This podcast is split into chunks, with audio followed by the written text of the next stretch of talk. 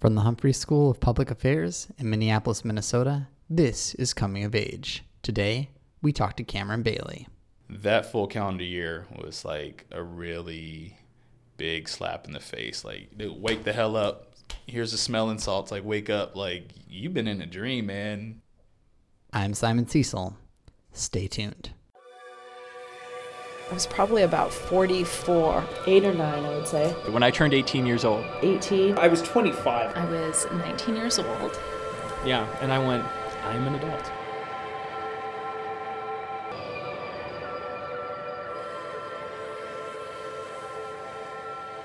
I'm Simon Cecil, and this is Coming of Age, the podcast based at the Humphrey School of Public Affairs. Each week, we hear the story of someone at the school and when they begin to feel like a grown up. Today, we hear from Cameron Bailey. Cameron is a second year student in the Urban and Regional Planning program. Some of you may have met him because he was one of the student leaders in the Courageous Conversations program during orientation. Cameron is a bit of an overachiever. Right now, he's an intern at Metro Transit. He's the vice president of recruitment for the Humphrey Students of Color Association, or HSOCA. He's a student ambassador, which are essentially the students who help with recruitment for Humphrey. He's a student member of the Energy Vision and Advisory Committee to the Minneapolis Clean Energy Partnership, and he's actively involved in the Holland Neighborhood Improvement Association. So you could say he's got a lot going on. And overachieving has kind of always been Cameron's thing. So when I asked him about his growing up process, he started by telling me about how grown up he felt as an adolescent. So, can you tell us the story of when you begin to feel like a grown up? Feel like a grown up or know that I was living a grown up life? Because if it's feel like a grown up, I mean, since I was old enough, I was like always one being in charge of like, hey man, little sister, it's your job to wake her up, make sure she's dressed. You're wake up, you're like awake and you're dressed. You know, have your food, lunch ready to go for school. You know, have your chores done, get the car warmed up, type deal. So I was always felt like, oh yeah, like I'm I'm super independent, man. Like I'm I'm doing my thing. I'm I'm being responsible. I'm you know, in that term, like um, I'm working beyond my pay grade type of deal. And uh, then as I got older, you know, I have college, going away to school, handled all my own application stuff or whatnot. I'm like, yeah, man, I'm I'm such an independent person. I'm so grown. Like people just don't even know. Like I'm just light years beyond my age. I'm an old soul, man. Like I just got this. But this feeling of being an adult shifted for Cameron when he graduated college and moved back to Arizona to be closer to family. And suddenly, his long run of overachieving ran headlong into the challenges facing young people trying to get their first job out of college. I had to move back in with my brother, and um, yeah, looking for jobs and applying for jobs. Was like the first time in my life, like I was told, like, nah, man, you actually don't qualify for these things. Like, no, you, we can't offer you a job. I'm like, but dude, like I had my pick of the litter with like internships and like work study positions and everything. The transition from college into the working world is a big shift. And while Cameron had worked quite a bit as an undergraduate, it was still a big transition to move from a life largely financed by student loans to a life of working to survive. And this challenge was amplified by student loan debt and medical bills from a knee surgery. Cameron definitely felt this burden, and he says that one night, a couple months after his December graduation, he was doing his budgeting, and the size of those debts really landed on him. I've always done my finances through Excel sheets because I, love Excel sheets because there's numbers involved and visuals. And it's like I kept recrunching them and recrunching them and recrunching them. And then I just looked at them like, dude, there's like an $800 shortfall.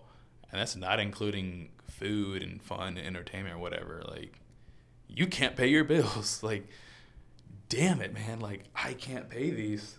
Yeah, it was like a, a numb shock. And she's like, crap, like, I, I can't do this you know, I'm like, I'm sleeping on the couch, man. Like, what does my life come to?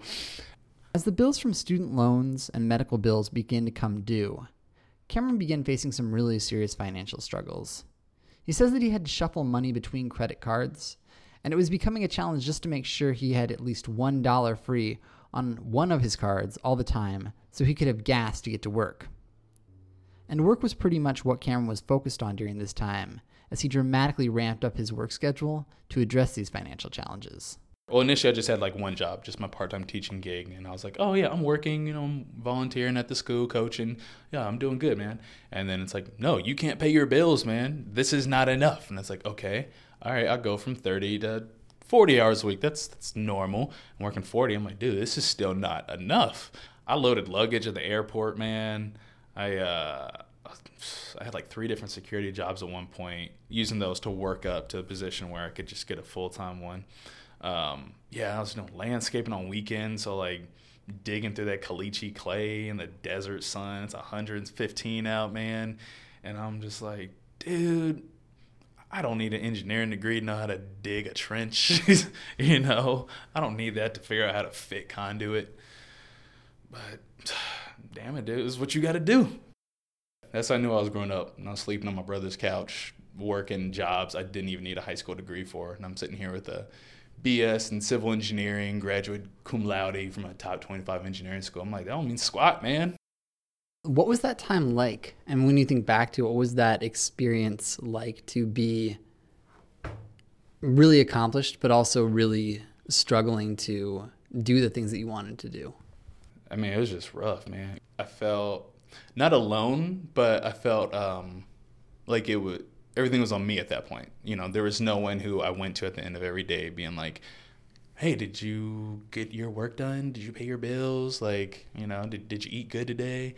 And I was like, "No, that's totally on me. Like, yeah, I have no one to answer to, but I also have like no one to really guide me either. Like, no one really had responsibility for my well-being." And so that was I don't want to say lonely or isolating because it wasn't negative in my mind. It was just it just completely reframed how I approached like and saw like the world.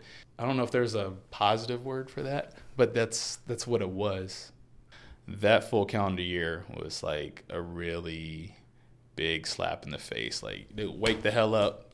Here's the smelling salts. Like, wake up. Like, you've been in a dream, man. You thought you were working hard, but dude, you had it good. Do you remember when it began to kind of turn around? I, I do. That was the summer of 2012. The turning point was when I realized, like, you're just not working hard enough. That's all it is. Like, you're paying now for your your hubris last year, and so you have to dig yourself out of this. And it's like I I think it was for like three months. I was working like 70 to 80 hours a week, very minimal amounts of sleep, and I finally I found a kind of like a security guard uh, just residential aid position at this primarily senior complex, and like it came with vision and it came with health care, and it was guaranteed full time. It had a set schedule, and then I found a deli job that fit with that perfectly. And so with that, I was like, cool. I have like a set schedule, and I've like worked my tail off the last three months to pay off enough things where it got to the point where it's like I can actually move out now. I can move out. I've made it, and it like to have made it, it was like being able to rent out a room. Yeah, that that was when I knew I'd made it and while it might seem like kind of a small thing to be able to rent your own place, that moment of realizing he'd reached a place of financial stability was a huge victory for Cameron. It was just so momentous, man. Just like, ah, you know, just walking tall and got that good posture. And it's like, yeah, this is my room. I paid for this. I'm paying for it right now. I'm buying my groceries. Oh my god, it just felt amazing, man. It's like having a key and being like, no one else can get in this room other than me because I paid for this damn key. You know, like it just it just felt so good. Back when he was much younger, Cameron had been told the defining mark of an adult is being able to pay your own bills. And while he says he didn't fully appreciate it at the time, after his experience struggling to make it on his own financially, the ability to pay bills has become Cameron's benchmark for defining adulthood.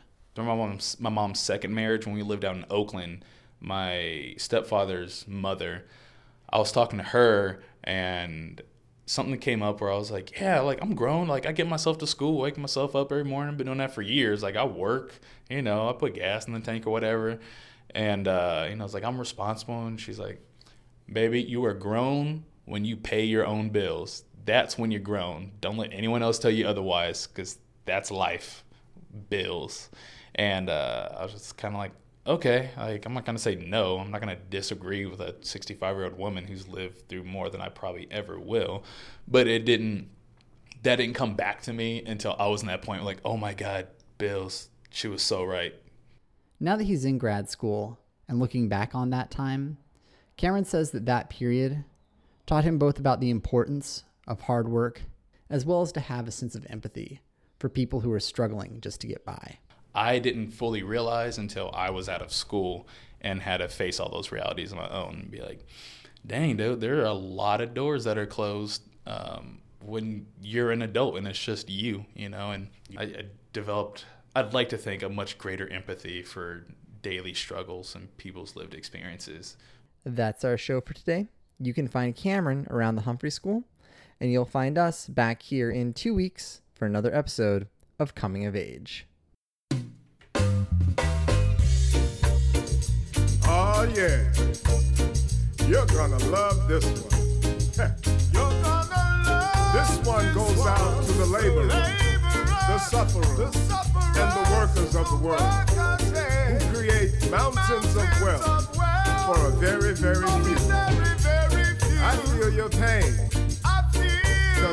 just like you. Cause I'm but just like keep your faith. Hold on to your courage. Oh. Keep your faith. Keep your faith. Keep your faith.